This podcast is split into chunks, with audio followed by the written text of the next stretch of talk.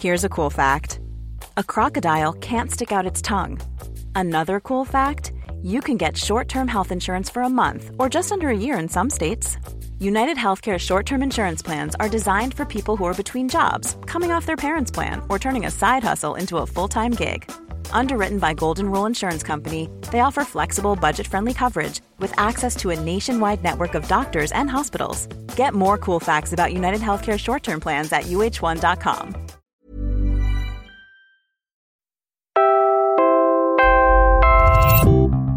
Mula po sa Quezon City, ako si Robbie Alampay, Puma Podcast.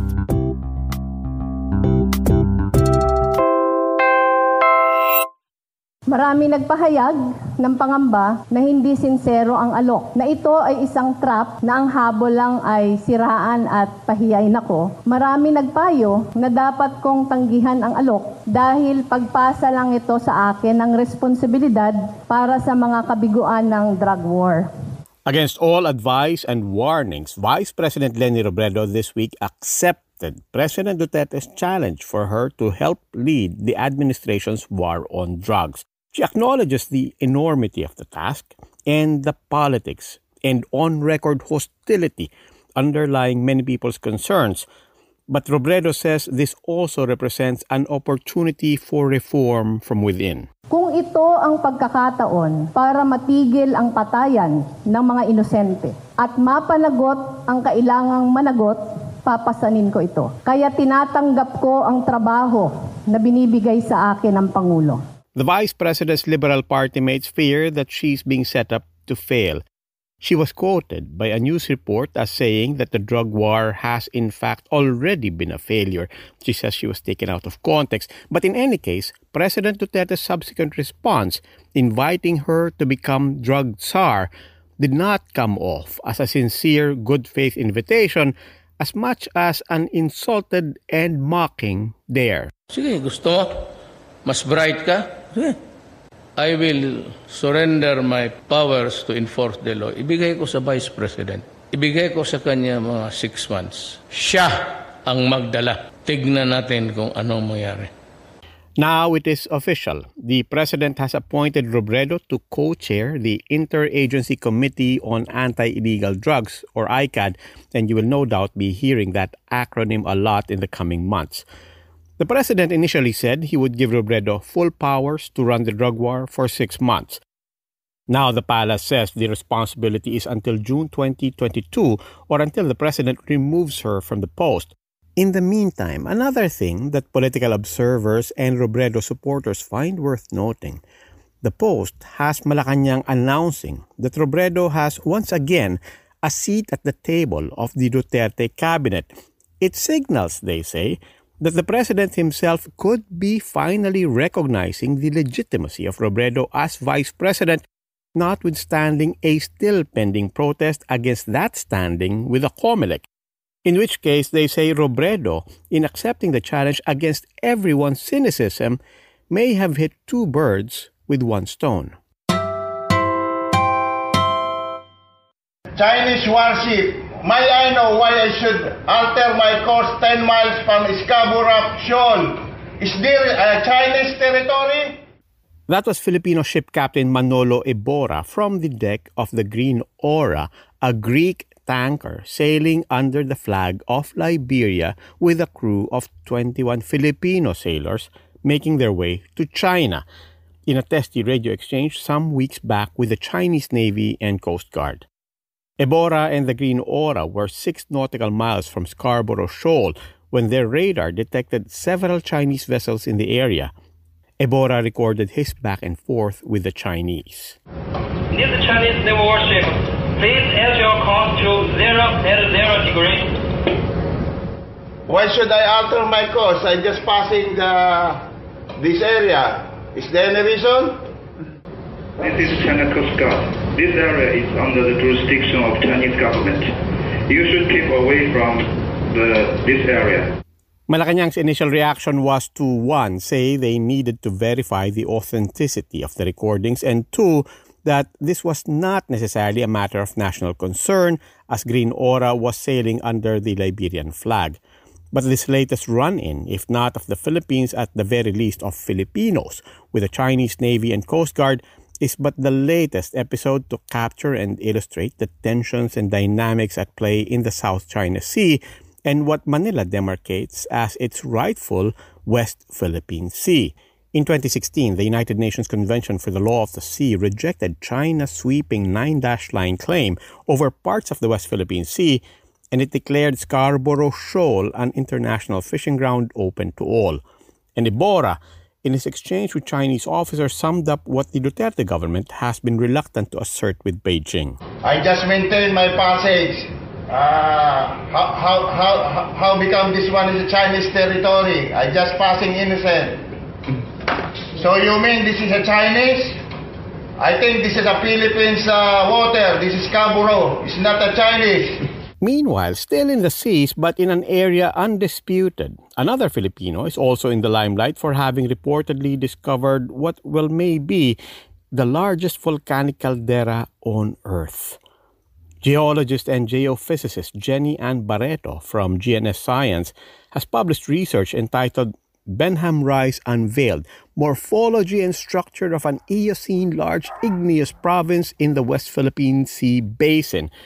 Co authored by fellow scientists Ray Wood and John Milsom, the paper describes a 150 kilometer caldera in Benham Rise, now dubbed Apolaki.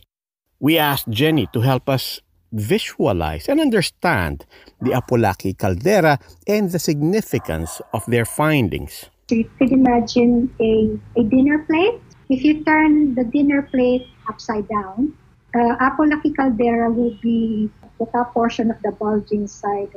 It's um, almost circular, almost perfectly circular in, in shape. It's rim and it has a diameter of about uh, 150 kilometers.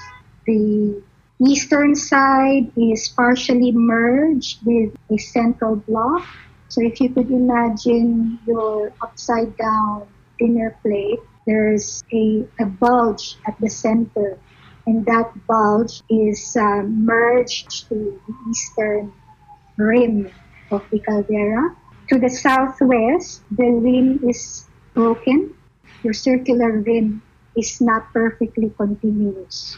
Their research on Benham started in 2008, and the original objective was not entirely for science. The only objective of the research or the study was to show that Benham Rise is connected to the Philippine landmass. That was the requirement in, in UNCLOS, in the law of the sea. But then later on in 2015, we decided to look again at the bathymetry data that was collected by NAMRIA. But this time, we thought that we would look at the data purely from a scientific perspective. We noticed that there seems to be a feature on the crest or the summit, that's the top of the of Benham Rise, that has a form similar to a volcanic caldera. Barretto says uh, the Apolaki caldera is so large it does not equate with other calderas found on Earth.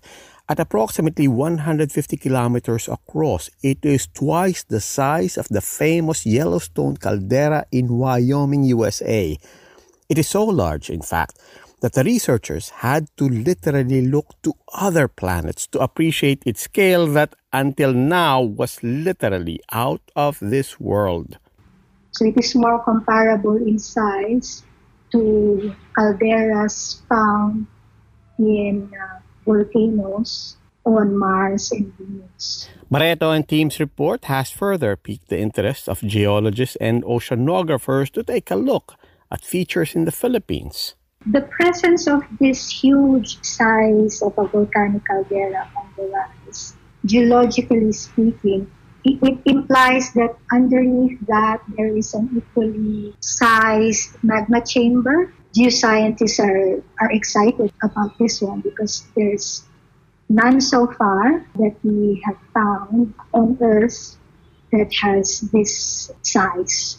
56 to 34 million years ago when it was active. So it excites uh, scientists who are also working in the oceanography space, those who, who study the seawater and even climate, because we could imagine that there was a time in the geologic past that we have this massive volcanic activity from Apolaki Caldera, from Benham Rise, that had an impact to its environment.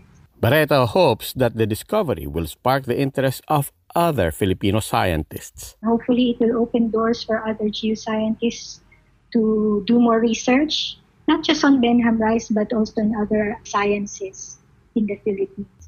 Now, still to come on this podcast, let's go to the capital of Rizal. Alam mo ba kung saan yun? Even Googling might lead you to the wrong answer for now. But before we get to that, this interlude is brought to you by the Chamber Orchestra Radical Dreamers. And in case you're a fan of anime, you will recognize this as the song from Doraemon. Radical Dreamers is performing this and other anime and video game themes at the two part concert Melody Road. We spoke to independent play executive producer Valine Aquino to tell us more about their upcoming concert. They're an 18 piece chamber orchestra and a 10 piece choir. We also have one soprano singing the solos. All of them are video game and anime fans that are classically trained. Na hindi lang yung attendees yung fans, even the musicians themselves. Valine also says the concert is a throwback to 90s kids who grew up watching anime on television and playing video games. The lineup also is nostalgic in itself. Hindi mo siya matatakbuhan kasi if you were my age at 30, you would have grown up with this. This was everything that TV had after the telenovelas. She wanted to give it also that experience to people our age as well as, you know, getting the younger generation experience it. Kaya may mga recent uh, na anime na lineup like Boku no Hero and Attack on Titan and Demon Slayer there. For the anime Oh. Sunday, November 10, we have Kiki's Delivery Service. And then for the anime, Doraemon, Naruto, Kimi no Na wa, Kimetsu no Yaiba, and Boku no Hero Academia. So for the December 8, it's really half Final Fantasy. Radical Dreamers will be in concert with a full anime showcase on November 10 at the Green Sun Hotel in Makati. Then they will have a video game showcase. That's right, video game theme songs by a chamber orchestra on December 8. So if you want to buy tickets, uh, please just go to www.melodyroad.ph and please do follow our socials at Melody Road on Facebook, Twitter, and Instagram.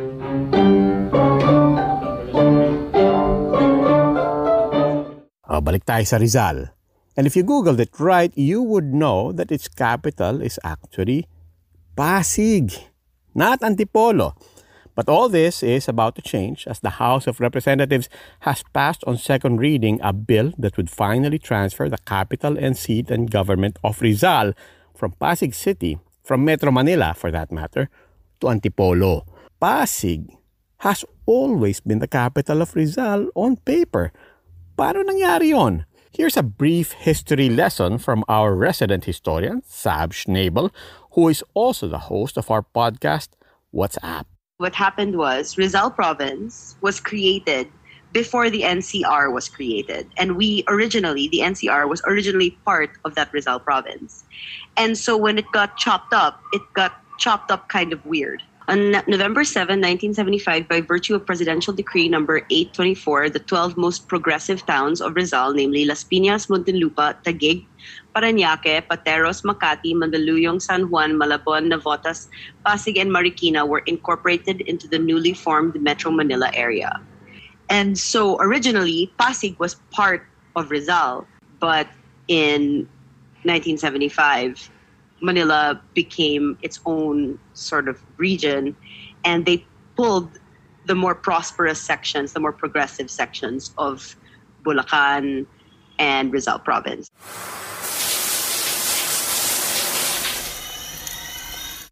Newsflash, medyo kinukulang tayo sa tubig. Metro Manila has been facing a water crisis for the past months, and actually the challenge has been there for years, if not decades. And now it is not just about declining water levels in Angat. The latest episode of Usapang Econ takes on the many and complex factors, including a long festering problem not just with supply, but equally important, with distribution. Economist J.C. Punongbayan speaks with national scientist Dr. Raul Fabella in this clip from that episode.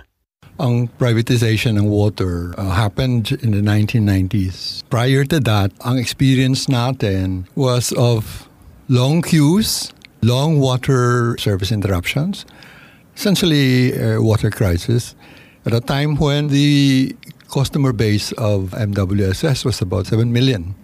Now you know it's 14 mm. million. And then they looked at concession agreements. Concession agreement is a PPP, private public partnership. Ang concessionaire runs the whole show, but the assets belong to the government and will return to the government at the end of the concession period.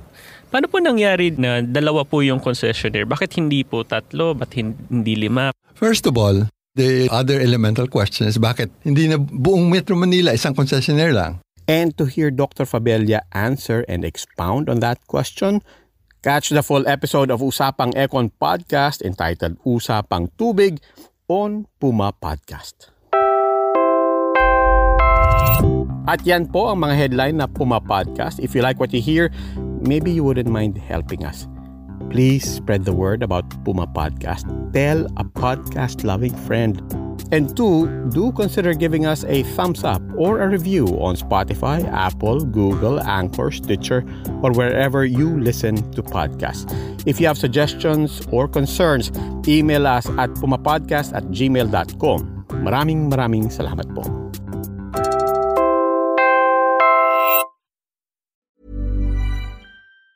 Planning for your next trip? Elevate your travel style with Quince. Quince has all the jet setting essentials you'll want for your next getaway, like European linen, premium luggage options, buttery soft Italian leather bags, and so much more. And it's all priced at 50 to 80% less than similar brands. Plus, Quince only works with factories that use safe and ethical manufacturing practices. Pack your bags with high-quality essentials you'll be wearing for vacations to come with Quince. Go to quince.com slash trip for free shipping and 365-day returns.